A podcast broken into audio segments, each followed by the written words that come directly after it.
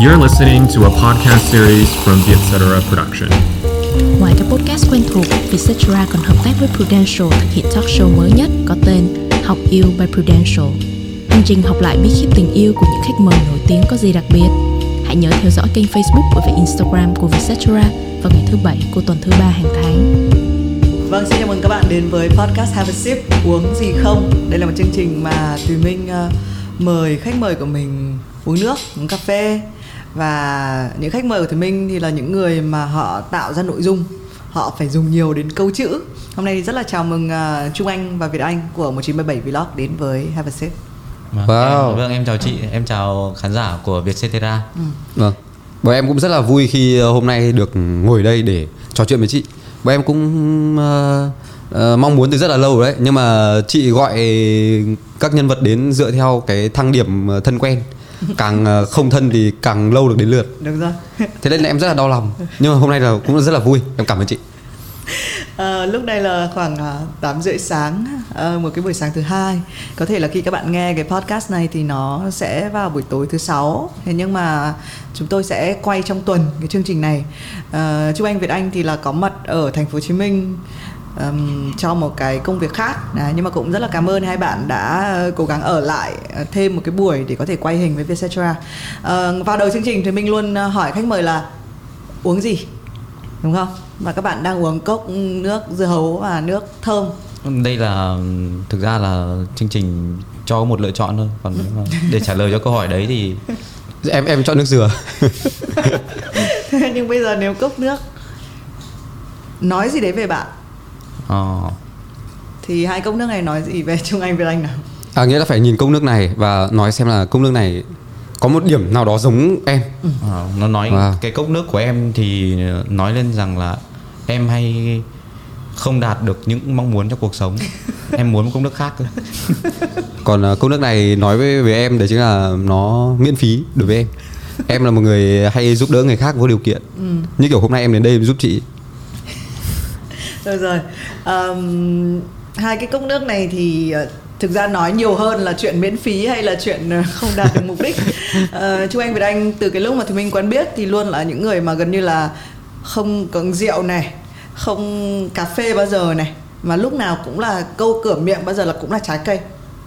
Đúng rồi chị ạ, bởi vì bọn em tuổi khỉ mà. Vâng, bọn em tuổi khỉ. Bọn em rất là thích ăn trái cây luôn. Chả hiểu sao nhiều là bọn em có thể ngày xưa hồi còn bé em đã từng nghĩ là nếu mà em lạc ở trên hoang đảo em phải chọn là sẽ có đầy cua, đầy thịt gà hay là đầy hoa quả. Em sẽ chọn đầy hoa quả. Đúng, có nghĩa là nếu mà phải sống cuộc đời này còn lại với cái gì trên cuộc sống này để mình có thể ăn được thì em sẽ chọn là hoa quả. Nhưng mà nó có, bạn nhắc đến cái câu mà hồi xưa, tất nhiên là cái phần còn lại thì nó không có, nó hơi vô thực. Nhưng mà cái câu mà hồi xưa khi còn bé, rất nhiều những cái thói quen của bọn mình bây giờ nó đến từ cái việc là hồi xưa còn bé. Gia đình của Trung Anh, Việt Anh thì mình biết là rất là thân nhau, đúng không? Bây giờ mọi người cũng ba gia đình này, có ba anh em trai này, sống cùng với bố mẹ này. Và đi đâu thì cũng hay gọi trái cây. Thì cái này là do mẹ hay ở nhà hay ăn trái cây rồi tất cả thứ, đúng không? Có phải không? Không, bởi vì là bọn em thích ăn trái cây.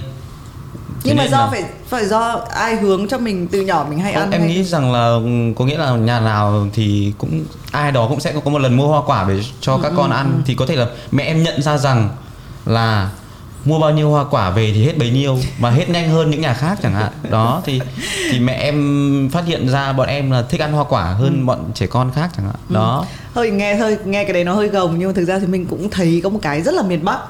Đấy là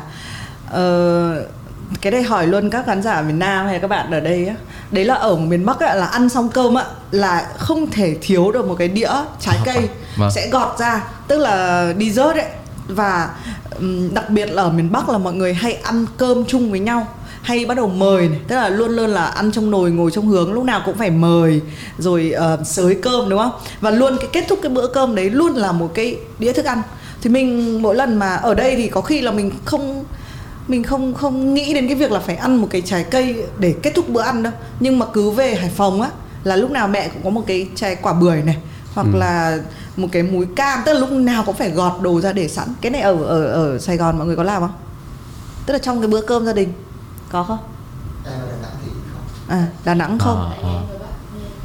Cũng có trái cây. Thì cái này thì mình không biết, tại vì mình không sống cùng với một gia đình ở Sài Gòn ấy. Thế nhưng lúc mà tại vì tự dưng nó nảy lên cái ý đấy là có phải cái đấy là đặc thù, tương đối đặc thù các gia đình miền Bắc không? Đúng, em nghĩ đúng là thế đấy. Nhưng mà nhà em khác nhà chị không cho ra đĩa kịp rồi, em ăn hết từ trước rồi. Nhân tiện nói về chuyện gia đình, cái tính gia đình trong những cái nội dung của 197 cũng rất là mạnh. Thực ra là cái điểm xuất phát, cái câu chuyện này nó cũng lặp đi lặp lại, thế mình tin là các bạn cũng trả lời truyền thông khá là nhiều rồi. Nhưng mà mình cứ tóm tắt lại xem mình hiểu 197 đến đâu nhá. Đấy là okay. Một ngày đẹp rời thì Trung Anh, Việt Anh sau những nỗ lực trước đó gồm có thi trượt sân khấu điện ảnh này, làm ở những cái kênh YouTube cho nội dung content cho những cái người khác này, vâng. Thì một ngày quyết định là lấy cái iPad của bố, vâng, để quay. Không phải iPad, máy tính bảng. À, máy tính bảng, máy tính bảng. Bây giờ thì là chuyển thành iPad rồi đúng không? Không, vẫn thế chứ, vẫn là cái đấy đó. Mượn máy tính bảng của bố. Và... mượn chứ không phải lấy chị nhá. Và những cái tác phẩm mà các bạn làm trong 1977 cũng là những tác phẩm mà đọc được của bố. Chuyện của bố có không? Thực ra thì nếu mà xét về khía cạnh gia đình và kinh tế thì đúng là bố em mua. Sách giáo, trong sách giáo khoa. Sau đó thì lấy chắt màn của mẹ này, các thứ. Vâng, còn có một cảnh là phải mang hết cành cây khô rất to và mang cả một cái giường các thứ lên trên phòng thờ, phòng thờ các cụ để dàn cảnh là đang ở trong một căn nhà ở trên miền núi ấy, để quay tập 3 đó. Quay tập có nghĩa là cái gì cũng liên quan đến các cụ, đến bố mẹ, đến các cụ. Và trong cái vlog gần nhất, vâng, sẽ được phát hành vào tối nay. Không, vâng, à vâng, đúng rồi, tối nay thì lần đầu tiên bố xuất hiện, có phải không? Hay là bố xuất hiện nhiều lần rồi? Thật ra thì bố em cũng xuất hiện nhiều lần rồi, nhưng mà ở những video khác không phải là vlog. Còn đây là có thể nói là gần như là đầu tiên bố em xuất hiện trong vlog. Và phản ứng của cụ như nào? Bố em thì thực ra như chị nói trước đấy, có nghĩa là từ trước thì bố mẹ không ưng cái con đường này lắm, nhưng mà khi mà bọn em đã đạt được cái thành tích. Thế tức là lúc đầu cái không ưng là bắt đầu là con đường đấy là con đường nào? Con đường từ lúc làm vlog hay là con đường trước đó? Con đường trước đó mà khi mà chưa đạt được thành tựu gì đó. Nhưng mà sau khi đã có được những cái thành quả nhất định thì bố cũng rất là lúc nào cũng động viên, cũng có thể gọi là thúc giục như một người khán giả. Nó thúc giục là sao chưa làm video đi, sao chưa ra video luôn đi. Đó, xong rồi nếu mà cần cái gì thì bố sẽ giúp ngay, sẵn sàng giúp. Dù có khó như thế nào thì sẵn sàng giúp. Và khi được bọn em bảo là cảnh này bố phải quay cho con thì bỏ hết, đang định đi đánh bóng bàn, bỏ hết đi ra mặc quần áo vào ngồi quay cho bọn em. Nói chung có thể tóm lại là bố em là một kiểu người khá ham chơi và thích lên hình hay là thích văn hóa nghệ thuật. Nhưng mà thấy mẹ thì sao? Mẹ có định, mẹ cũng sẽ sẵn sàng lên hình không? Ôi, mẹ em sẵn sàng còn hơn cả bố em. Nhưng mà đã được lên chưa? Mẹ em cũng lên rồi, lên rồi. Lên vlog hay là lên các video khác nào? Các video khác. Tại sao chưa được lên vlog vậy? Cũng xếp theo độ thân quen. Xếp theo gọi là, nói chung là cũng tùy vlog, nó tập thiếu các nhân vật nào đó. Nhưng mà có cái tập mà thế là bây giờ chị thấy nó bắt đầu nó không cần công bằng cho bố mẹ em không, nhưng mà... em sử dụng tất cả các bạn bè và các em họ, anh em họ, vâng. Nhưng bố mẹ thì em lại xếp xuống cuối cùng, là em thấy chưa thấy có cái nhân vật nào mà hợp cho bố mẹ để vào vai. Hay là em nghi ngờ khả năng diễn xuất của bố mẹ mình? Không, em không nghi ngờ, mà là bố mẹ em cũng không muốn gọi bố mẹ đi làm công việc của mình, bởi vì để cho bố mẹ có thời gian nghỉ ngơi, bởi vì bố mẹ đã vất vả với bọn em quá nhiều rồi. Vâng.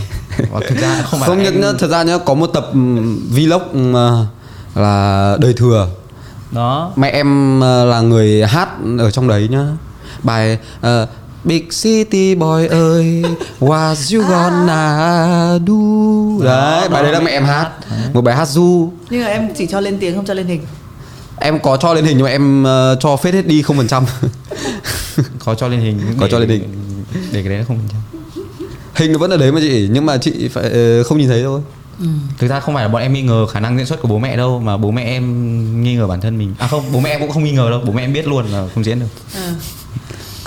Ở nhà các bạn nói chuyện có như là khi mà cái sự hài hước đấy theo các bạn thì mình thừa hưởng từ cái gì? Bố mẹ bạn có phải là những người cũng rất là kiểu hài hước, và trong cái bữa cơm, nếu mà mình miêu tả cái bữa cơm gia đình á, nó có như một cái vở hài kịch không? Thật ra thì em không hiểu tại sao ở nhà em, ví dụ như ở trong bữa cơm thì đa phần là mọi người không nói gì, không chỉ có nói, chỉ nói về những chuyện kiểu xung quanh đời sống thôi. Bởi vì sao? Bởi vì là như theo văn hóa ngày xưa, nhà em là rất ít khi gặp nhau, bởi vì bố mẹ em là bộ đội thì sẽ đi làm từ sáng đến tối, các con đi học từ sáng đến tối về, và chỉ có bữa cơm, gần như là chỉ có bữa cơm, xong tối lại lên học mà. Buổi tối bố mẹ cũng lên ngủ nghỉ, thì chỉ có bữa cơm gặp nhau, thì lúc đó sẽ lại nói những câu chuyện về học tập, về công việc, rồi về những thứ khác xung quanh trong gia đình, lúc này phải như thế nào, ABCDZ đó, chứ ít khi kiểu là có thời gian để mà ngồi trêu đùa hay là tán gẫu với nhau, cũng rất là ít. Nói chung là ít khi ở nhà, rất là ít khi kiểu trêu đùa, nói đùa với nhau. Nói chung là thỉnh thoảng thôi, chứ không phải kiểu lúc nào cũng tưng tửng như kiểu bên ngoài. Và bố mẹ, có khi bố mẹ cũng không biết là bọn em là những người vui tính. Em nói thật. Thế à? Thật luôn chị ạ. Bố mẹ chỉ biết em là những thằng này là những cái thằng hiếu động và gọi là cũng nói nhiều. Đúng, phải dùng cái từ gọi là nói nhiều, bởi vì sao bố mẹ em rất hay bảo bọn em là nói rất nhiều, nói nỗi gầy người, mà toàn nói linh tinh. Đó. Căn bản là ngày xưa thì cái thời bọn em nhỏ đấy thì gia đình em nói chung là cũng gặp rất là nhiều khó khăn và sóng gió trong cuộc sống. Nói chung bọn em ở trong cái tầm tuổi bé đấy, bọn em coi đấy là những cái điều rất là buồn bã. Lúc là có những cái thời điểm mà em về nhà em buồn đến não ruột, em không muốn về, em chỉ muốn ở lớp. Và khi ở lớp em được sống với các bạn, em được thoải mái hơn, và em bắt đầu em muốn cho mọi người cười, em muốn được nghe thấy những tiếng cười của mọi người. Thì đấy như kiểu là tiếng cười để cho cái tâm hồn em thấy thoải mái. Nhưng mà một khi đã về nhà thì những cái nỗi buồn ở trong cuộc sống gia đình, nhà em hồi đấy cũng khó khăn lắm, thì nó lại đập vào người bọn em. Thế là bọn em kiểu cũng chẳng muốn nói gì cả, chỉ muốn gọi là ngày qua ngày trôi qua, được cùng gia đình mình yên bình êm ấm thôi. Nói chung là em nghĩ là chắc là tại vì như thế nên bọn em ở nhà ít nói. Nhưng mà thì mình nhận thấy là thực ra cái hành trình lớn lên của mình ấy, cái lứa tuổi đấy á, khi mình đang rất là bận rộn tìm hiểu bản thân mình, cái nỗi buồn nó hơi đương nhiên, tức là nó sẽ có thể là nó không đến mức độ buồn như thế, nhưng mà ở cái lúc đó mình nhạy cảm, và cái hành trình mà mình đi tìm cái bản dạng của mình ấy, mình rất là cần những cái mà nó hơi phải xuống một chút như vậy. Nhưng mà bây giờ các bạn vẫn sống cùng thì cái mối quan hệ, cái tương quan đấy nó đã thay đổi chưa? Thực ra thì vẫn như vậy thôi, nhưng mà có nghĩa là có thêm các thành viên mới gần với bọn em hơn, có nghĩa là bọn em dễ trêu đùa hơn.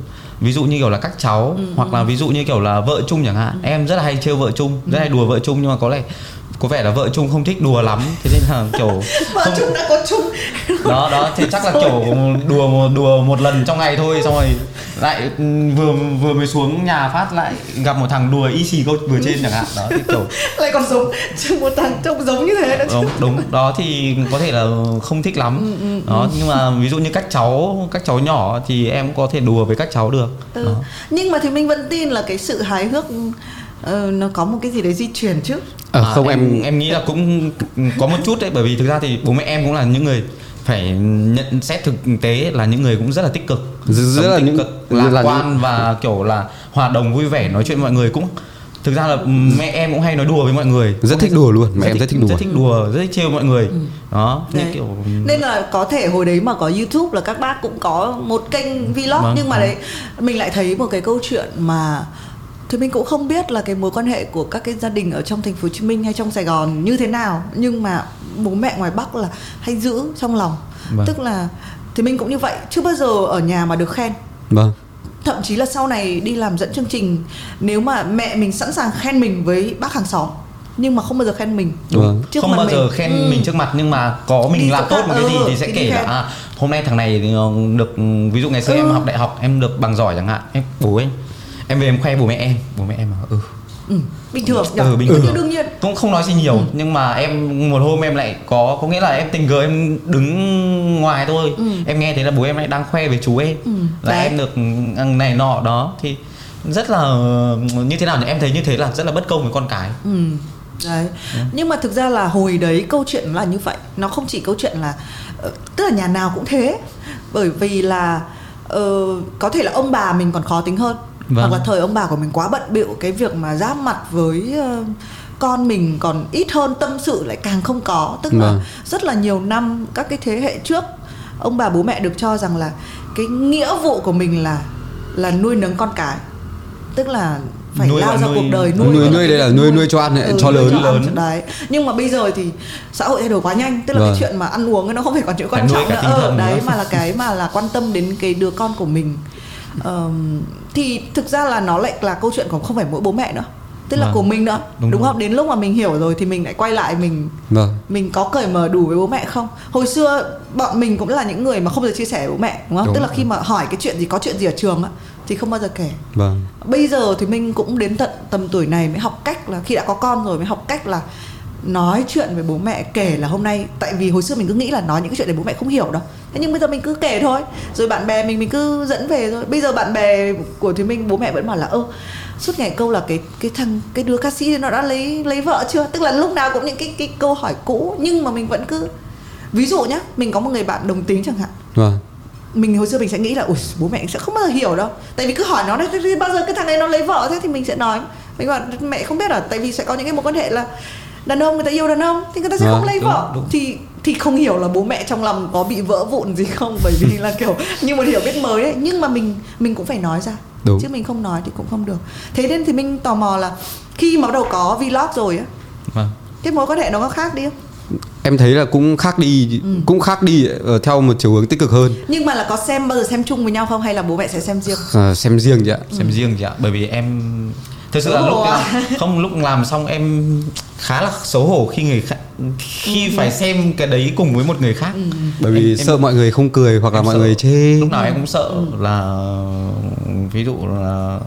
ví dụ em mà xem cùng họ, nhưng em phải nhìn họ, em không xem đâu, em cứ nhìn họ, là xem họ cái đoạn đấy họ có thấy hay không đó. Thì em rất là sợ, em sợ đối mặt với việc đấy lắm. Thế nên là thôi ok, tôi xem một mình, còn như thế nào thì lên đọc comment của khán giả. Thế thì mình sẽ chuyển đến cái việc đấy nhá. Thì mình thấy đấy đúng là cái đặc tính của những người sáng tạo, tức là nếu mà mình làm sản phẩm ra, mình, đây là cái quan điểm của mình không nói rằng nó đúng với tất cả mọi người, tại vì mình thấy có những người làm xong sẽ rất là hay khoe và rất hay hỏi mình là thế xem chưa xem không đấy. Thì có thể là nó do cái mức độ tự tin. Thì mình cũng là một người mà mình làm xong cái gì mình rất là sợ xem lại. Lúc mà mình làm nó thì mình phải xem đi xem lại rồi, đúng không? Đúng, cho nên lúc mà nó lên rồi là mình đi ra. Nhưng mình sẽ dè dặt chui xem lại nếu mình thấy có người khen. Đúng. Còn nếu ai đấy chê hoặc là không nói gì ấy.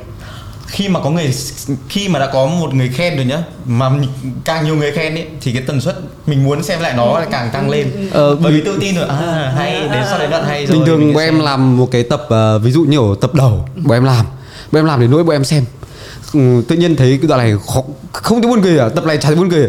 Sợ chắc mọi người không thích đâu nhỉ. Rồi đến lúc post lên phát bao nhiêu người nhảy vào khen, đến lúc mình bật lại xem ui buồn cười quá, cười sừng sặc. Chả hiểu ra lại thế kiểu chắc là tâm lý đám đông kiểu cũng nấm sau mưa. Bây giờ chị bảo em làm gì chắc em làm theo cái đấy. Không, nhưng mà nó mình cảm giác như là nó có hai cái cung bậc trong cái việc của người làm sáng tạo. Một cái cung bậc đầu tiên là mình trở thành cái người mà khó tính nhất với sản phẩm của mình. Đúng. Tức là gọi là, tại vì cái đấy mình nghĩ ra mà, lúc có thể lúc mới nghĩ ra thì mình thấy nó rất là hay. Xem Trung Anh Việt Anh có bị giống như vậy không? Lúc là mới nghĩ ra thì thấy rất hay. Thế nhưng mà làm xong rồi thì thấy mất cả hay. Đúng rồi, bởi vì cứ xem đi xem lại, nghĩ đi nghĩ lại về nó bao nhiêu lần rồi đấy. Chả thấy nó bất ngờ với cả không thấy nó hài hước nữa. Đấy. Nhưng mà một cái giai đoạn sau á là mình bắt đầu đóng vai khán giả. Tức là mình tách được cái ông Trung Anh Việt Anh này là cái ông ở trên vlog. Còn bây giờ tôi sẽ, nó giống như là trông thế thôi. Mình có những cái bộ phim mình rất là thích, nhưng mình mà xem lại ngay lập tức nó sẽ không còn cái hay nữa. Đấy, thì là nó có hai cái phải phân tâm giữa mình là người sáng tạo và mình là khán giả. Thế nhưng có bao giờ giả sử cái mà mình là người sáng tạo thấy hay, nhưng mình là khán giả mình không thấy hay?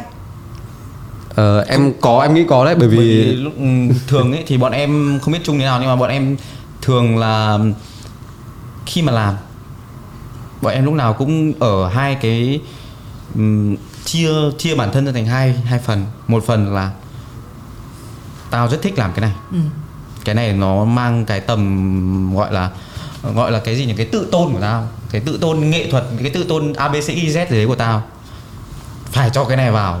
Ôi cái này rất hay. Nhưng mà sau đấy bọn em nghĩ rằng liệu là khán giả thì có thích không nhỉ? Liệu khán giả, mình là khán giả thì mình có hiểu cái này không? đó, lúc nào bọn em cũng như thế. Và có phù hợp với khán giả không? Và đa phần bọn em không? Kiểu toàn đầu tiên lúc nào bọn em cũng đùa theo kiểu rất là khá là kiểu 18 cộng ấy, đùa những cái vấn đề rất là nhạy cảm. Nhưng đến lúc bọn em suy nghĩ lại là nó trẻ à? Đúng rồi, có nhiều khán giả của mình cũng có nhiều người trẻ, có cả thì trẻ nên mình phải bớt lại một chút. Cũng ví dụ như kiểu ngày xưa cái câu đùa bậy đấy nó là 100% thì bây giờ mình chỉ cho nó tầm khoảng 20% thôi. Thì thế nó nhẹ nhàng hơn, nó dịu dàng hơn. Tức là mình phải hơi thỏa hiệp với cái tôi sáng tạo của mình. Vâng, chính xác chị ạ. Dường nhường cho tôi khán giả, đúng không? Vâng, đúng rồi ạ. Bởi vì nếu mà thật ra thì tất cả những điều chúng ta làm là chúng ta để làm cho khán giả. Nếu mà chúng ta làm cho chúng ta thì hãy tự làm một tập vlog và tự bật lên cho mình xem. Và như thế thì mình sẽ không bao giờ dám xem lại bởi vì không ai khen cả, đúng không? Cuối cùng thì tất cả chúng ta đang làm ra những sản phẩm là để dành cho khán giả, chứ không phải để, nếu mà đúng là dành cho chúng ta thật, nhưng mà chúng ta nên thỏa hiệp là dành cho khán giả nhiều hơn là dành cho chúng ta. Thực ra thì ngày xưa bọn em chắc là chị Minh cũng biết, bởi vì chị học chuyên văn nên chị biết thừa mấy ông nhà văn ngày xưa là hay là cứ nghĩ rằng là nghệ thuật phải cho mình, nghệ thuật vị nghệ thuật và nghệ thuật vị nhân sinh đó. Thì cái đấy là từ ngày xưa. Còn bây giờ lại thêm một câu chuyện nữa, đấy là nghệ thuật vị thương mại. Có ba cái đấy đó. Nhưng mà thực ra thì bọn em ấy luôn luôn cố gắng là không để cho cái tôi của mình nó lấn vào quá sâu, và luôn luôn cố gắng là em không biết thế nào, mọi người sáng tạo khác thế nào, nhưng mà đối với bọn em thì cái công thức mà bọn em thích nhất đấy chính là tổng hòa. Ông nào thật sự giỏi thì hãy làm một cái mà có cả ba thứ đem ra làm thương mại mà mọi người vẫn thích, đúng không?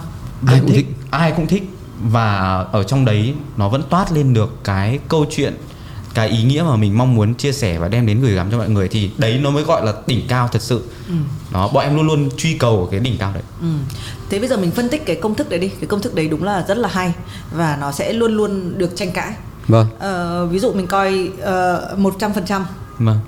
Thì bao nhiêu phần trăm sẽ là nghệ thuật vị nghệ thuật, tức là theo cái quan điểm mình, theo cái thẩm mỹ, cái sự duy mỹ của mình. Bao nhiêu phần trăm mình nghĩ là ok, cái này phục vụ khán giả, cái này khán giả sẽ thích, và bao nhiêu phần trăm có cái tính thương mại vào đấy đi, là khách hàng thích và lại không bị vẫn truyền tải được tất cả những thông điệp và branding của khách hàng. Và bao nhiêu phần trăm là mình thích? Thì đấy, thì ba cái đó đi. Em nghĩ là mình thích là cái nghệ thuật rồi đấy. Em nghĩ nhá, khi mà khán giả đến với chúng ta, nghĩa là khán giả đã yêu cái gu thẩm mỹ của chúng ta rồi, yêu gu thẩm mỹ nghệ thuật của chúng ta. Vậy thì em đoán là sẽ là 50% gu thẩm mỹ của chúng ta vào sản phẩm đó, và 30% của khán giả và 20% của thương mại. Việt Anh có khác không? Em muốn nghe câu trả lời của chị trước. Chị thì sao? Chưa bao giờ chị mới nghĩ chuyện hỏi chứ nghĩ chuyện trả lời. Đấy, lúc nào cũng đi hỏi hỏi người khác. Thật, nói chung là chị Minh đặt câu hỏi là 100% là người trả lời. Còn chị lắm. Chị phải trả lời đi. Nào. 110 là vì bản thân. 110%. Có nghĩa là không bao giờ vì người khác. Và chúng mình là người làm cái content mà chính mình phải thích và mình là khán giả. Tại vì có thể là cái hành trình, tại vì nhá, tùy vào cái hành trình mình được sáng tạo như thế nào. Các bạn là những người mà cái vlog đầu tiên nó đã là một cái cú gọi là nổ khủng khiếp, tức là khán giả thích ngay lập tức. Còn thì mình là một cái hành trình mình đi là từ trước nay chỉ có mình thích mình trước thôi. Mình rất là mất nhiều thời gian để người khác thích mình. Và mình luôn nghĩ là mình không, tức là nếu mà nó còn nói làm show ấy, chứ làm báo thì mình lại là phải đi, khi mình interview người khác thì là nó không còn là của mình nữa, nó là cái người đấy rồi. Đấy, nên là nó phải chia ra. Thì mình là cái người vừa làm show vừa làm báo chí. Cái tính báo chí thì nó không có một, nó sẽ thuần không có thương mại này, không có mình, chỉ có người khác. Mình chỉ quan trọng là cái người mình phỏng vấn. Ví dụ cái show này nó sẽ nửa show nửa báo chí, đúng không? Và thì mình thấy là nhân vật của mình là quan trọng hơn nhất, còn mình không là gì. Tất cả những cái gì mình hỏi á, chỉ để là cái khách mời đấy hiện lên được tốt nhất. Còn nếu mà mình hiện lên ấy, thì đấy là mình fail. Đấy. Nhưng mà trong việc mà làm những cái show ấy, thì mình luôn mất nhiều thời gian là mình thuyết phục mọi người thích mình và mình trở thành khán giả. xong rồi thương mại nó đến sau. Tức là nó, cái hành trình của Thùy Minh nó hơi khác. Nên mình luôn thấy là mọi thứ là mình tạo ra cái gì. Trong lúc mà làm công thức ấy, mình thích trước này, mình là khán giả này, mình là người bỏ tiền ra làm cái này này, mình chính là tính thương mại của cái chương trình này. Đúng rồi, bởi vì thật ra thì nói kỹ hơn ý, thì khi mà tất cả khán giả thích thì nó cũng chính là tính thương mại, chứ không phải là chỉ đơn giản là khách hàng thích thôi. Chứ công nhận không? Không, bây giờ nó có những cái platform như kiểu YouTube. Đúng rồi. Là cái người làm, tất nhiên là nó không được màu mè kinh khủng, ai cũng tưởng là làm YouTube sẽ giàu, nhưng mà đúng không, chúng ta đều biết là không phải như vậy. Tức là không thể làm giàu từ việc là tự tạo nội dung được. Nó sẽ đến, để mà làm giàu thì nó phải đến từ nhiều cái khác nữa. Theo thì mình biết, thu nhập của Trung Anh Việt Anh từ YouTube. Thôi đừng có nói. Nhưng mà mình hiểu là đây, cái cốc này miễn phí, em rất là thích. Em cực kỳ thích cốc nước miễn phí đây. Thì nhưng ít nhất nó cũng sẽ, ít nhất giúp các bạn cũng quay vòng được, không đến nỗi là phải bỏ thêm nhiều, đúng không? Nên là như câu chuyện là khán giả chính là tính thương mại. Chính xác. Thì đấy, thì thực ra thì nghe xong câu trả lời của chị với cả của Trung thì em thấy cũng có nghĩa là thực ra thì ở cái này thì nó lại phụ thuộc vào cái quan điểm của mỗi người nhiều hơn, bởi vì đến cuối cùng cái sản phẩm của họ làm ra là của chính họ, nó mang cái cá tính của chính họ muốn gửi vào đấy. Còn thực ra của em thì em đặt cái, nếu mà chia ra làm ba cái đấy thì em, cái của brand sẽ ít nhất, cái của tính thương mại sẽ cố gắng là ít nhất. Ví dụ nó rơi vào khoảng 20%. Còn của em là bản thân em sẽ chỉ là 30%, còn của với khán giả sẽ là 50%. Thế thì cũng gần giống với Trung, nhưng mà em bớt đi cái tôi bớt đi, bởi vì sao? Bởi vì em nghĩ rằng là cái tôi của mình không cần lúc nào cũng phải quá nặng ở trong đấy. Ít thôi, nhưng mà nó phải đúng thời điểm, đúng chất. Chỉ cần ở một vài cái chi tiết nhỏ thôi cũng đủ để thay đổi tất cả cục diện luôn. Em phải nói thật. Không biết là chị làm show hay làm báo hay làm các thứ như thế nào, nhưng mà đối với phim ảnh thì những cái chi tiết nhỏ hoặc là những cái chi tiết mà gọi là ẩn giấu đằng sau ấy, đó thì nó lại là những cái mà chiến nhỏ thôi, nhưng mà nó, nếu mà khán giả biết thì gần như là khán giả sẽ nắm được toàn bộ khái quát những cái tổng thể to lớn mà mình muốn truyền tải. Nhưng mà thì mình nghĩ nó là một kiểu khả năng, kiểu khả năng đọc được khán giả muốn gì. Chính xác vậy. Và kiểu khả năng là chỉ có biết rõ mình muốn gì thôi. Tức là mình là người mà mọi thứ, và mình không nói rằng là cái này tốt hơn cái kia nhá, mà mình chỉ thấy là nó do cái trong tiếng Anh nó gọi là mindset, tức là cái bản đồ tư duy của mình. Sẽ có những cái người là tại sao có những cái người mà chỉ viết được tự truyện thôi, và có những người viết tiểu thuyết thì rất là giỏi, có những người mà cứ phải lôi những cái chuyện trong cuộc đời họ ra để mà làm thành chất liệu, còn có những người mà chỉ cần đi ngang qua một cái câu chuyện nào đấy của cuộc sống có thể xây dựng được lên. Đấy, thì Thùy Minh là cái kiểu người là từ bé mình cứ hay bị ngồi một mình và mình tư duy, nên mình chỉ có cách duy nhất là, thậm chí hồi bé còn bị nhốt trong nhà, hình như đứa nào cũng bị nhốt trong nhà. Đương nhiên chị thì là em bị nhốt từ lúc 3 tuổi.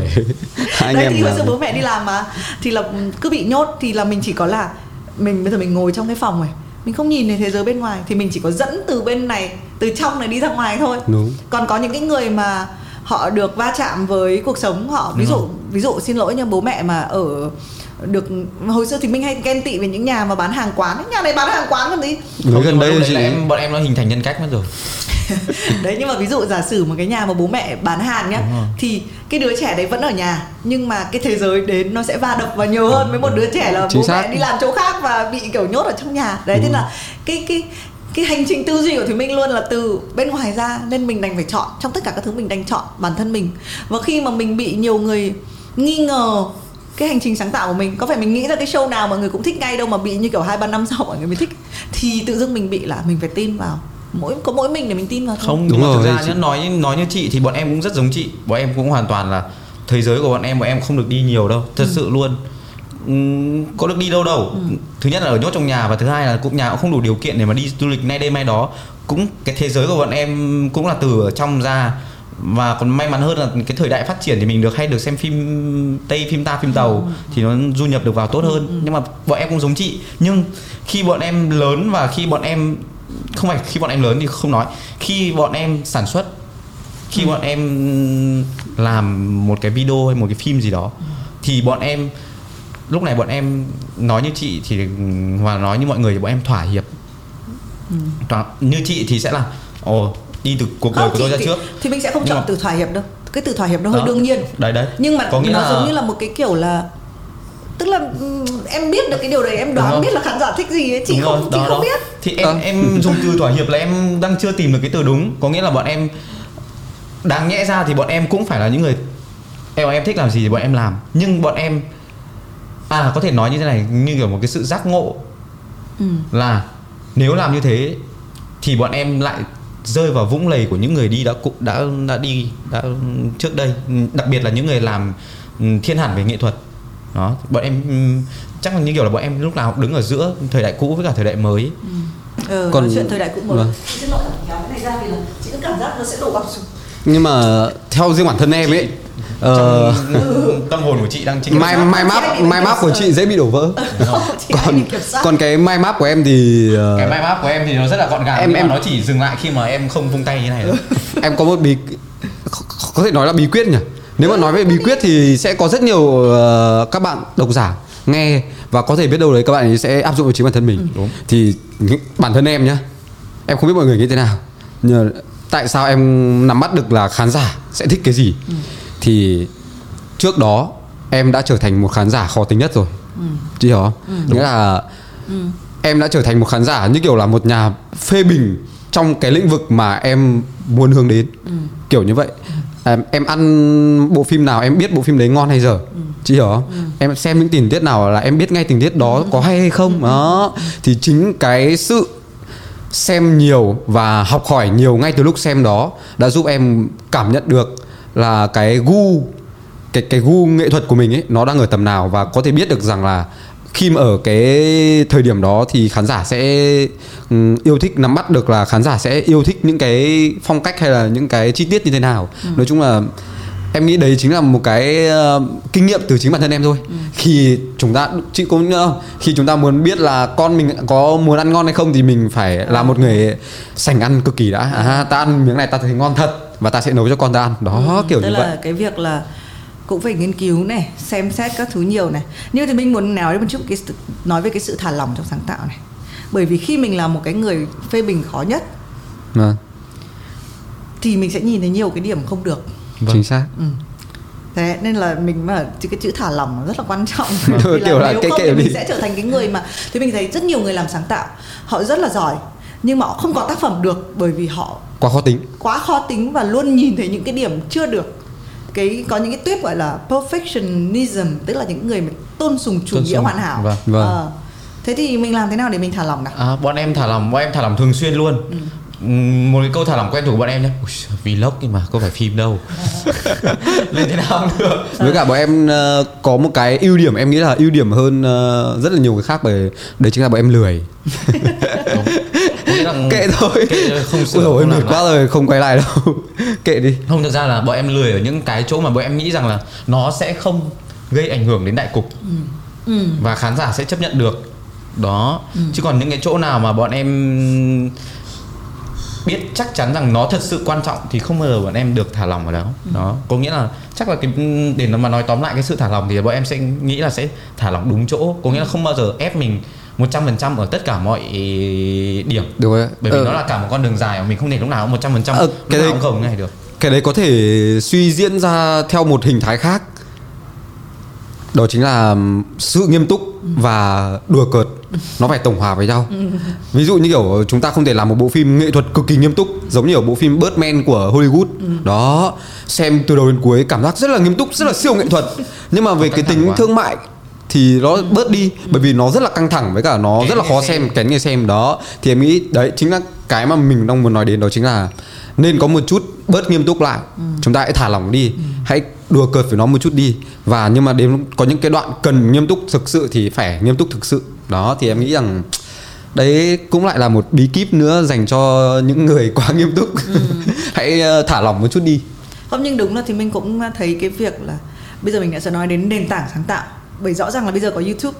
Hồi xưa mình làm một cái gì đấy, đúng là một ông đạo diễn mà làm xong cái phim thì là cũng phải làm thật là kỹ, bởi vì cái cơ hội mà để làm được cái phim thứ hai cực kỳ khó, không có. Còn bây giờ mọi người có YouTube, kể cả quay lại ngược thời gian cách đây khoảng 2 năm thì kể cả cái lúc mà thời điểm Trung Anh Việt Anh ra cái đầu tiên, giả sử nó chưa được thì các bạn vẫn sẽ làm tiếp mà, đúng không? Chính xác đấy. Đấy là cái việc là chúng ta có được những cái phép thử. Thế thì trong toàn bộ cái những cái bao nhiêu vlog ra rồi nhỉ? 11 ạ. Trong 2 năm mà có 11 cái ra. Vâng. Chị cứ làm đi, chị làm. Đấy, thì đấy quay lại là bọn em lười. Bọn em lười. Xấu hổ quá. Trời ơi, đoạn này có thể cắt không? Không như ý sẽ ra thôi, bọn em đến đây để sỉ nhục đúng không? Không phải, bán đúng không? Không thì mình hỏi thôi. Nhưng mà rõ ràng cái hành trình mình quay lại á, quay lại hai cái năm đó, tại vì thì mình rất là may mắn gặp Trung Anh Việt Anh lúc mà mới có 3 tháng vừa làm vlog xong. Đấy, gần như là thời điểm đầu. Cái thời điểm đó thì mình phải làm một loạt các cái phóng sự cho WeChoice the World, thì là Trung Anh Việt Anh là nhân vật ở trong đó. Vâng, em cảm ơn chị vì những thước phim mà chị đã đưa lên WeChoice. Rất cảm ơn. Thước phim này nó giống như này này. Thôi được rồi, chuyện quá khứ rồi. Ok. Nói chung là hai người này cứ bị kiểu thâm thù cái đoạn là nhớ có, một cái cảnh là đang ăn thì gọi lên trao giải của đàn cô. Đầu tiên em được đóng MV cùng với cả anh Đen Vâu và chị Hoàng Thùy Linh, thì là hai cái cảnh xuất hiện 2 giây là hai ông đang ngồi ăn cố. Không biết trời trăng đất gì luôn. Với cả cảnh em đang vuốt tóc và bấm điện thoại. Em cảm ơn chị nha, em rất cảm ơn chị, em đội ơn chị luôn. Những cảnh đời thường. Thực ra lúc mà dựng á thì lúc mà quay thì quay rất là nhiều, và bản thân các bạn cũng có riêng một cái phim ngắn về các bạn đúng không? Vâng. Sau đó thì dùng cái tư liệu phim ngắn đó để dựng vào một cái music video. Thì đấy, thì hai người này thâm thù trong suốt 2 năm qua là câu chuyện là đang ăn, đang và cơm thì bị gọi lên trao giải. Đó thì là lấy đúng cái cảnh đấy, tại vì cái cảnh đấy nó bất ngờ. Hai cái người đang ngồi ăn cỗ thì bất ngờ quá là được trao giải đúng không? Cái giải thì cũng rất là to, giải của Web TV Asia. Vâng. Thì đúng là đang ăn cỗ thì được trao giải còn gì. Đúng rồi. Thì như người ta đừng ăn cỗ những cái lúc mà người ta đã chuẩn bị đọc tên. Nhưng mà bọn em là những con người chân chất chị ạ. Chân chất. Họ quay rất là nhiều về bọn em, chị Minh bảo thế, nhưng mà về xem lại cái chỗ quay đấy toàn đầu tiên là mở mắt 5 nồi cơm này, sới cơm này, xong rồi và ăn này, xong lau mồm này, uống nước rồi ăn tiếp. Thật ra cũng không trách chị Minh được, bởi vì toàn thể quá trình là bọn em ăn cỗ rồi. Em thì nói chung là người ta mời mình đi ăn cỗ thì mình phải ăn chứ. Hôm đấy mải ăn quá còn quên không xin được chụp ảnh với anh Đen cơ mà. Thôi được rồi. Bây giờ mình quay lại cái chuyện là rồi, cái thời đấy thì nó chưa hẳn là nghề đúng không? Vâng. Tức là nó là lúc đấy thì mình cảm giác là các bạn cũng đang, nó mới chỉ là ngỗng đấy đang đứng ở trong một cái gì đấy mới mẻ. Vâng. Màu hồng, vì là cái vlog đầu tiên ra nó đã trở thành hiện tượng. Bây giờ sau 2 năm mà lại trải qua hành trình Covid các thứ, nói chung là cũng hành trình khá là đặc biệt. Hiện tại thì cái cảm xúc của các bạn khi nghĩ về cái nghề làm vlog này như thế nào rồi? Có khó khăn, tức là một về mặt sáng tạo nó có khó khăn không? 2 về mặt khán giả, khán giả như thế nào? 3 về mặt thương mại. Nói chung là đầu tiên là về mặt sáng tạo thì thật sự đây là những cái công việc mà bọn em thích từ ngày xưa ấy. Nghĩa là ngày xưa khi mà bọn em phải làm cho những công ty, những cái kênh YouTube khác, kiểu như là mình như kiểu bị giết ở trong tâm hồn. Phải làm những cái điều mà mình không hề muốn, và mình biết thừa là cái này không hay nhưng mình vẫn phải làm. Mặc dù nó cũng thỏa mãn được cho mình cái cảm giác là mình sáng tạo, và nó cũng ở một mức độ vừa phải dành cho mình giải trí, nhưng mà nó chưa đạt đến đỉnh cảm xúc của mình. Mình phải làm được những điều tốt đẹp hơn và phải cố gắng nhiều hơn. Thì cái thời điểm mà bọn em được làm kênh 197 này chính là những cái thời điểm mà bọn em cảm thấy mình chính là bản thân mình nhất, được thoải mái nhất khi mà làm những cái điều mà mình yêu mến. Rồi thì về phương diện khán giả thì mọi người, 2 năm trôi qua thì cái niềm vui sướng này nó vẫn, nói chung là nó vẫn thế thôi chị ạ. Kiểu nghĩa là khi mà mình được đi làm phim ấy, còn đấy là cái cảm xúc mà mình được đi làm phim. Còn cái cảm xúc mà khi mà mình phải nghĩ ra cái bộ phim đấy thì nó hơi tệ. Nghĩa là khi mà nghĩ xong cái lúc sản xuất ấy thì rất vui, thật sự là rất là thích. Bởi vì sao? Bởi vì thực ra bởi vì bọn em làm về hài, khi đi sản xuất thì rất là vui, bởi vì buồn cười lắm. Lúc nói rồi lúc diễn thật sự là phải nói rằng là gần như là 100%. Tập nào mà đi quay cũng cười đến vỡ bụng, có tập cười đến chảy cả nước mắt. Mà thật sự nó gần như là có một cái câu mà rất hay từ ngày xưa mà em nhờ cái câu đấy mà em cố gắng để phấn đấu và nỗ lực là đạt được cái mong muốn, ước mơ của mình. Chắc chắn chị và mọi người cũng biết đấy, chính là nếu mà được làm việc mình thích thì mỗi ngày đi làm là một ngày đi chơi. Đó thì gần như là bọn em cảm thấy thật sự sướng, thoải mái, được cười. Không phải là cười theo kiểu là đến văn phòng và chém gió với chị em, mà cười ở đây là cười khi đang sáng tạo. Cái cười đấy nó rất là đã. Cái cười đấy nó gây nghiện, gần như nó gây nghiện. Thế nên là kiểu mỗi tập sau khi nghĩ xong chỉ mong là đến những cái cảnh mà buồn cười, có bạn bè đến quay cùng với mình thì mình được quay với chúng nó để mình cười và mình sướng. Đó. Em đang nhìn xem có công an đến không. Tại sao? Nó bảo là nó nghiện. Đó thì đấy thì còn nói chung là trải qua 2 năm thì bọn em thấy bọn em cũng trưởng thành hơn nhiều, được gặp ngày xưa lúc mới đầu ấy thì cũng vẫn chỉ là những con người không biết gì một tí gì về thế giới này. Lúc đấy chỉ biết sáng tạo, chỉ biết làm và đăng lên thôi. Nói chung là lúc bọn em được bước ra ngoài công chúng và tiến gần đến với các anh chị nghệ sĩ hơn, đến gần với giới truyền thông hơn, thì đấy chính là lúc bọn em bắt đầu gặp chị Thùy Minh. Đó. Nghĩa là bắt đầu bước được vào giải WeTroy thì bắt đầu mọi người biết đến cả Web TV Asia nữa. Đó. Chứ còn không thì vẫn chỉ là một nhóm hài trên mạng thôi. Thì sau khi cái giải WeTroy với cả Web TV đấy, bọn em được gặp chị Minh, gặp rất là nhiều những anh chị khác, thì bọn em mới nâng cấp được bản thân mình, nâng cấp được cái tư duy của mình lên và cảm thấy mình thích thú hơn với công việc này. Còn trước đấy bọn em vẫn chỉ nghĩ là bọn em sẽ cái này nó chỉ là đam mê, thôi, cứ theo đuổi nó cứ và đúng là có được thương mại hơn cái kia, nhưng bọn em không nghĩ được rằng là bọn em sẽ được trò chuyện với nhiều nghệ sĩ hơn và được đồng hành cùng những nghệ sĩ hay là những cái người mà mình yêu mến từ thuở nhỏ, ví dụ như chị Thùy Minh chẳng hạn. Ngày xưa bọn em bị nhốt ở trong nhà, bọn em chỉ xem Nhan TV nhìn thấy chị. Đúng rồi. Bây giờ bọn em được thả cửa ra rồi, bọn em gặp chị ngoài đời thật. Đúng rồi. Đấy. Thực ra đấy ngày xưa thì cứ nghĩ là chỉ là làm YouTube, làm video và tính tiền, kiếm tiền theo video. Đúng rồi. Nhưng mà khi trải qua 2 năm thì nó được mở rộng tầm mắt, được biết ấy, thì trong lòng lại bắt đầu có thêm những cái bước tiến, những cái mong muốn nữa to lớn hơn. Chẳng hạn các anh chị ấy làm được, vậy tại sao mình không làm được? Các anh chị đã cũng phần nào đấy công nhận bọn mình rồi mà, đúng không? Thì cũng mong muốn là một ngày nào đấy được thành công như các anh chị ấy ở những cái phương diện khác. Bởi vì nói là sáng tạo, có nghĩa em nghĩ là có một cái chung này rất là hay của những người sáng tạo này. Em không biết thế nào nhưng mà ví dụ như em làm phim thì em cũng rất thích những cái sáng tạo về báo chí hay về show của chị. Và ngược lại chị chẳng hạn, chị làm show thì chị cũng rất là thích mê về phim. Đó, có thể là nó là về nghệ thuật nên nó kiểu cũng có một cái chút gì đấy liên quan đến nhau. Đó thì đấy thì em nghĩ rằng tại sao mình lại cứ giới hạn cái sở thích đam mê này của mình, đúng không? Mình ok, đúng thật là ước mơ và đam mê của hai thằng từ nhỏ là được làm phim, thật sự là như thế. Nhưng khi được mở mang tầm mắt rồi thì có những cái nó cũng rất hay và nó cũng mang cái tính phim rất là cao. Bọn mình cũng hoàn toàn có thể làm về nó. Đấy. Có nghĩa là lúc này mình mở rộng hơn cái định nghĩa của mình về cái sở thích và đam mê. Và nghe đồn là đang trước khi mà vào đây thì có nói về chuyện chắc phải rebrand lại chữ vlog. Bọn em đang dục dịch làm rapper vậy. Tại vì chữ vlog thì 197 speaker. Được không nhỉ? Được không nhỉ? Được cái nhà speaker. Vừa làm rap này không, nhưng mà các ước mơ các bạn vẫn là sẽ được làm phim hẳn hoi, đúng không? Chính và xác. Thực ra trong 2 năm vừa qua thì cũng xuất hiện kiểu một vài giây ở những bộ phim khác nhau. Nói chung là cũng bọn em cũng may mắn được các anh đạo diễn lọt vào mắt xanh của các anh ý. Bảo hai thằng này đẹp trai, cũng hiền, cũng ngoan. Thế thì ra đây anh cho chú một vai. Ok.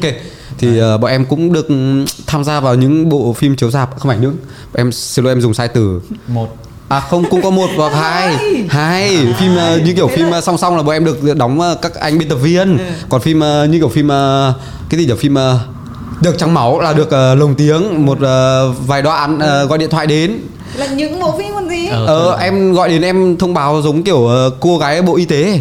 Bộ y tế yêu cầu ra ngoài nhớ đeo khẩu trang. Đáng ra phim Được Trắng Máu phải có câu đấy mới chuẩn, đúng không? Đúng rồi, chuẩn.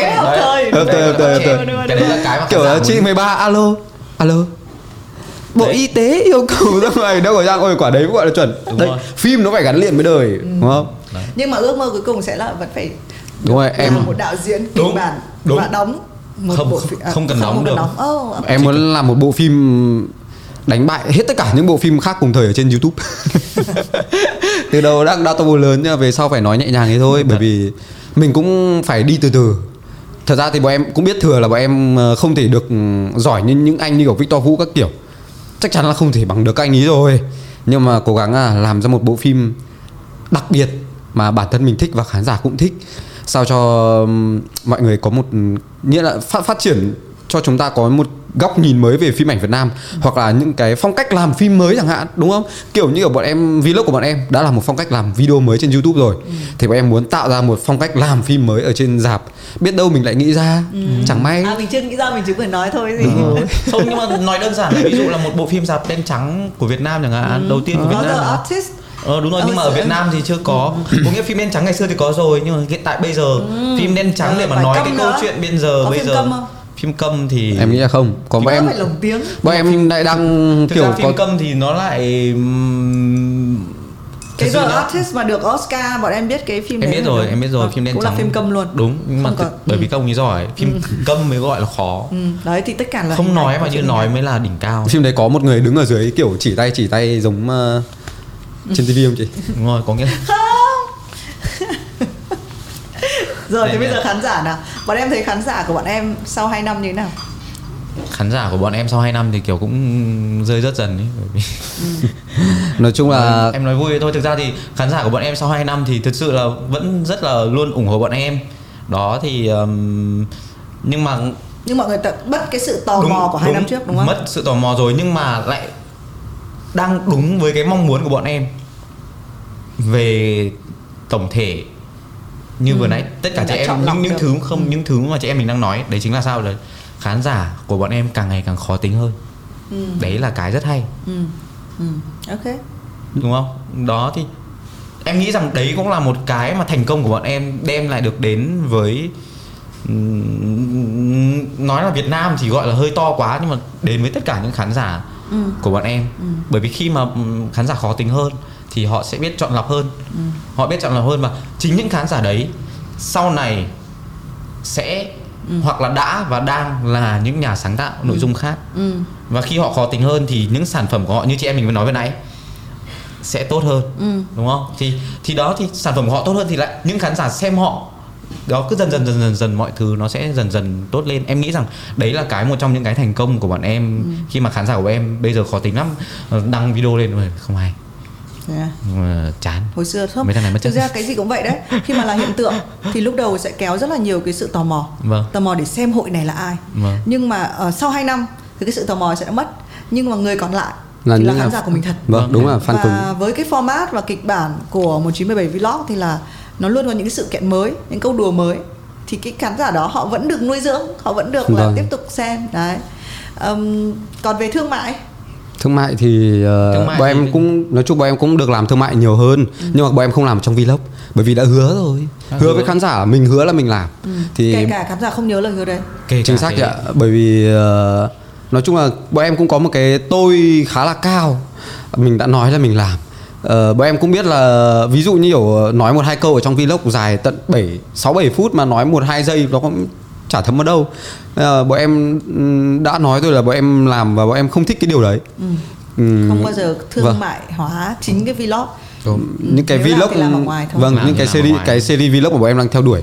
Bọn em cũng như kiểu bọn em không giờ up video quảng cáo lên kênh YouTube của em. Thì đó, thì khi mà em muốn thử tạo ra một kênh YouTube đó, khi mà ấn vào toàn những cái clip hay ho mà chả có quảng cáo gì cả, cho mọi người để xem, rồi sau này con cháu em xem, con cháu nó cũng tự hào, xong rồi nó ấn xóa kênh bởi vì không ai dùng nữa. Ok, rất là vui vì các bạn vẫn giữ vững được cái điều đấy. Và cái bước tiếp theo thì thôi mình cũng nói về tương lai một chút. Thì mình muốn hỏi có lúc nào mà cái kênh đấy sẽ bị xóa đi không? Kênh nào? Kênh 197 à? Chỉ có thể khi nào thì cái kênh đấy sẽ bị xóa đi. Ý là không phải xóa đi nhưng mà ngừng lại. Ngừng lại thì chắc là bọn em, một là em nghĩ là già lắm thì bọn em cũng kệ, để đấy cho con cháu làm, thì thằng nào thích làm thì làm. Tức là tạo thành một vũ trụ. Nghĩa là em nghĩ là sẽ không dừng lại đâu. Chả có kênh YouTube nào sẽ dừng lại mà không làm nữa cả. Có chứ. Ít lắm. Chị có 2 kênh chả làm nữa. Thế là chị còn lười hơn cả em. Không, có thể là như thế này. Có thể là thực ra ấy, thì bọn em cũng từng nghĩ đến chuyện này rồi. Thì có nghĩa là khi nào mà bọn em còn đủ sức và đủ sự sáng tạo thì bọn em sẽ làm đến cùng. Nhưng mà nếu mà về sau, ví dụ về sau đến một cái tầm tuổi nào đấy, cái sự sáng tạo nó sẽ dừng lại. Em chắc chắn là như thế. Không phải ai cũng sẽ sáng tạo được mãi. Còn em bi quan quá, câu hỏi của chị ở đây không là... Thế nhưng mà em phải giải thích sự bi quan. Thế nên là em nghĩ rằng không phải để cho người khác, mà có thể là bọn em sẽ đổi tên chẳng hạn. Ví dụ như kiểu là 197, bây giờ là 197 Vlog là của bọn em, nhưng về sau thì có thể là 197 phim. Thì ở đấy không chỉ là những vlog nữa, mà có thể là bọn em sẽ sản xuất, hoặc là bọn em sẽ chỉ là những gọi là người kiểm duyệt cho các video mà đó, như kiểu là tạo ra vũ trụ gì. Nhưng thì mình đang muốn hỏi theo hướng là ví dụ các bạn đi làm phim hẳn hoi, không để đăng lên YouTube, thì tự nhiên cái kênh đấy nó hơi giống, xin lỗi nhưng mà lại phải so sánh cái hành trình của JV.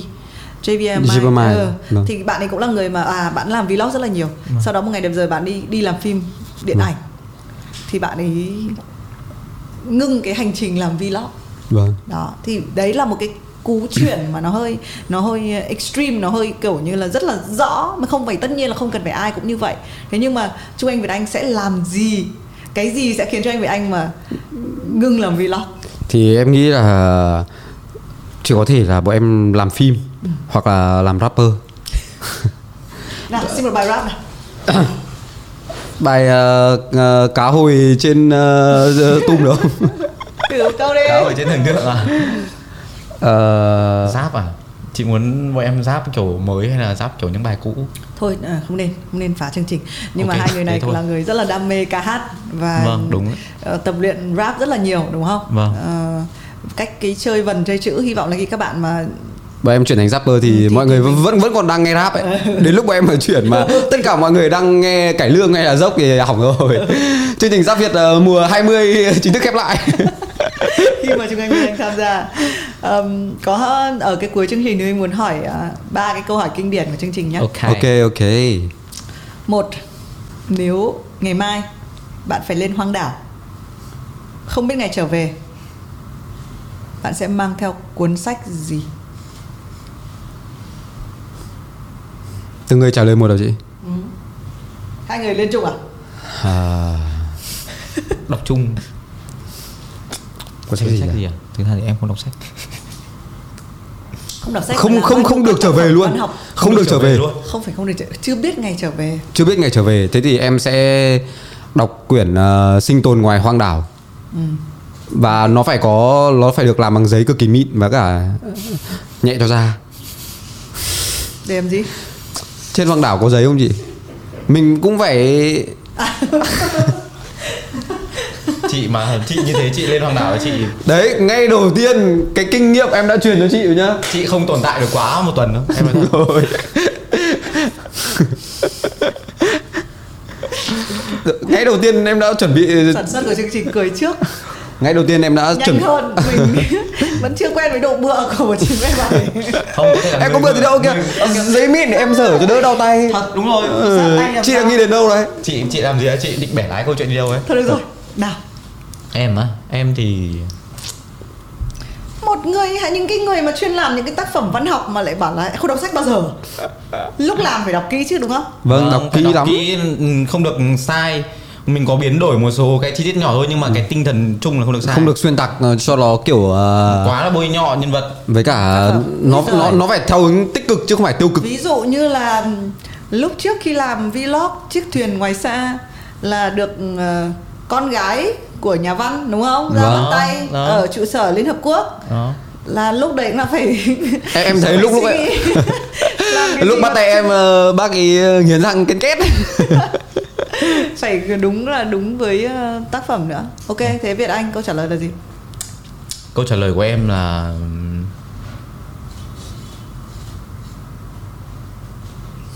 em sẽ mang theo tác phẩm ngủ rồi, giấc okay. Đây nào nào. Ok. Em sẽ mang theo cái quyển là, nhưng mà có nghĩa là quyển không cần là quyển truyện, đúng không, mà có thể là quyển sách bất kỳ, chỉ cần là quyển sách thôi, đúng không? Em sẽ mang theo quyển là chắc là Làm Thế Nào Để Quay Trở Về Đất Liền. Hai anh em phải giống nhau. Không bay bổng, không cần dùng thời gian đấy để nghiên cứu hiểu điều sâu xa, chỉ mong được tồn tại và quay về, đúng không? Còn gì nữa, ai chẳng muốn quay về. Một mình đảo là còn bay bổng, lại còn tôi sẽ bay áo trên hoang đảo thế nào, hoặc là làm thế nào để tìm người yêu trên hoang đảo. Doraemon, Nobita trên hoang đảo và cuộc phiêu lưu kỳ thú à? Không biết thôi rồi. Cái câu hỏi này nó hay bởi vì là mỗi khách mời á, họ lại có một cái lựa chọn khác nhau. Không ai mang giống ai cả, nhưng mà luôn có một cái tip khách mời đấy là chọn những cái phương án để an toàn hoặc để trở về đấy. Tức là nó khá là thực tế. Cũng là tip người thực tế mà, đúng không? Nên đấy là lý do mà các bạn không phải, em nghĩ không phải thực tế đâu mà là thật lòng. Okay. Còn những kẻ mà bảo là ôi rồi tôi lên đấy là phải đọc tôi chơi, tôi lên đấy du lịch. Lên đấy du lịch lỏng rồi, là nghĩa là không thật lòng. Không, chị rất thật lòng. Thế chị nếu mà chị mang một cuốn sách cực kỳ khó đọc để mà lên để mà cảm thấy là chẳng phải giết thời gian thì thôi, cuộc sống mình ở trên đây mình chỉ bất ngày trở về thôi thì... Thì em nghĩ là quyển sách đấy sẽ có ở trong bụng của con sư tử. Được rồi. Rồi câu hỏi tiếp theo. Trong cả cái hành trình mình đã đi qua và khi phải nghĩ đến chữ bỏ thì cái điều gì hiện lên đầu tiên? Cái gì đã phải bỏ đầu tiên? Bỏ. Cho đến thời điểm này. Bỏ lại. Bỏ lại. Bỏ việc. Em bỏ việc đúng không? Chính xác. Bỏ việc để làm vlog còn gì đúng không? Đúng rồi còn gì nữa. Bỏ, em nghĩ là em bỏ cái gì nhỉ? Sự tự mãn. Cũng như là em, thực ra thì tự mãn cũng nếu mà vào một cái hoàn cảnh đúng thì nó rất là tốt, nhưng mà thật sự luôn là từ cái lúc mà được mọi người biết đến thì ngay từ cái hôm đầu tiên em nó gần như là vứt bỏ cái sự tự mãn. Nhưng mà rất nhiều khoảnh khắc nó quay lại đấy. Thật, rất nhiều khoảnh khắc nó quay lại, cái đấy phải nói thật, không nói dối ở đâu. Rất nhiều khoảnh khắc là mình cũng thấy tự mãn nhưng mà lại phải bỏ nó đi ngay. Bỏ cả... Đấy gọi là bỏ sự tự mãn. Bỏ cả sự sĩ diện nữa chị ạ. Đó. Nếu mà sĩ diện chính là con dao hai lưỡi.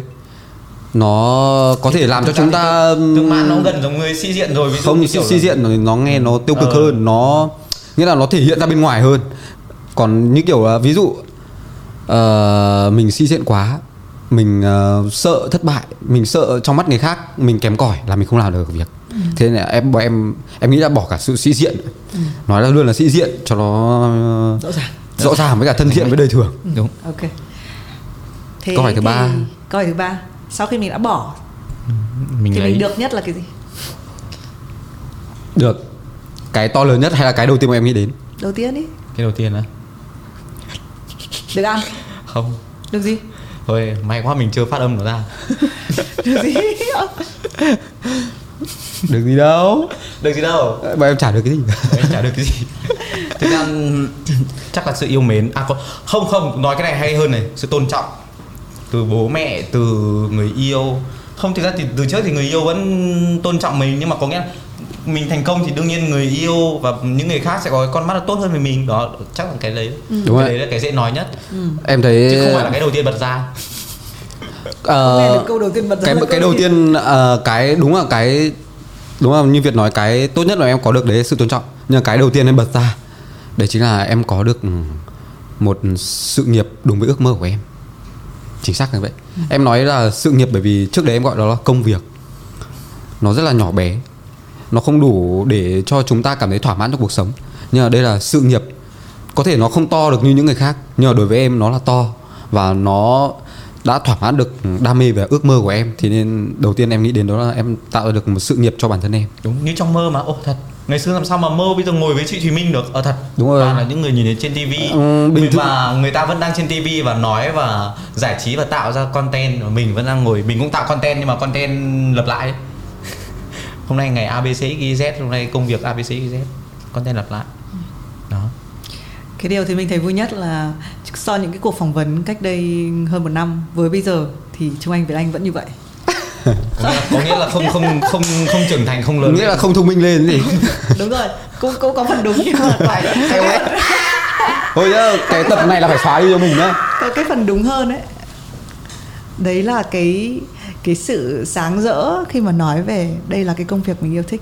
Mình thấy cái đấy là điều mình rất là trân trọng, bởi vì là có những cái việc mình làm sau vài năm mình sẽ không thấy yêu thích nó nữa, hay là mình sẽ thấy quen với cái sự yêu thích đấy rồi. Thế nhưng mà ở các bạn nó vẫn sáng lóe lên cái điều đấy, cái điều. Và thì mình hy vọng là trong những cuộc phỏng vấn tiếp theo của mình, trong 2 năm nữa mình trở lại, dù lúc đấy làm gì, vlog hay phim hay gì nữa, thì mình vẫn mong nhìn được cái ánh mắt đấy.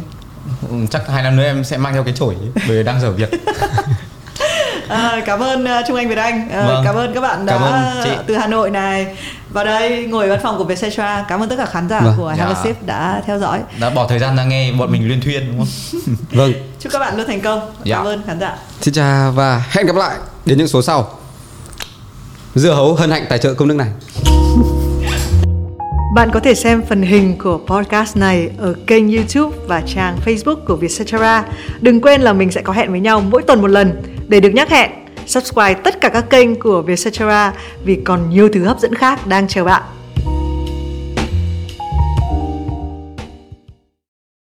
Ngoài các podcast quen thuộc, Vietcetera còn hợp tác với Prudential thực hiện talk show mới nhất có tên Học Yêu by Prudential. Hành trình học lại bí kíp tình yêu của những khách mời nổi tiếng có gì đặc biệt? Hãy nhớ theo dõi kênh Facebook và Instagram của Vietcetera vào ngày thứ Bảy của tuần thứ Ba hàng tháng.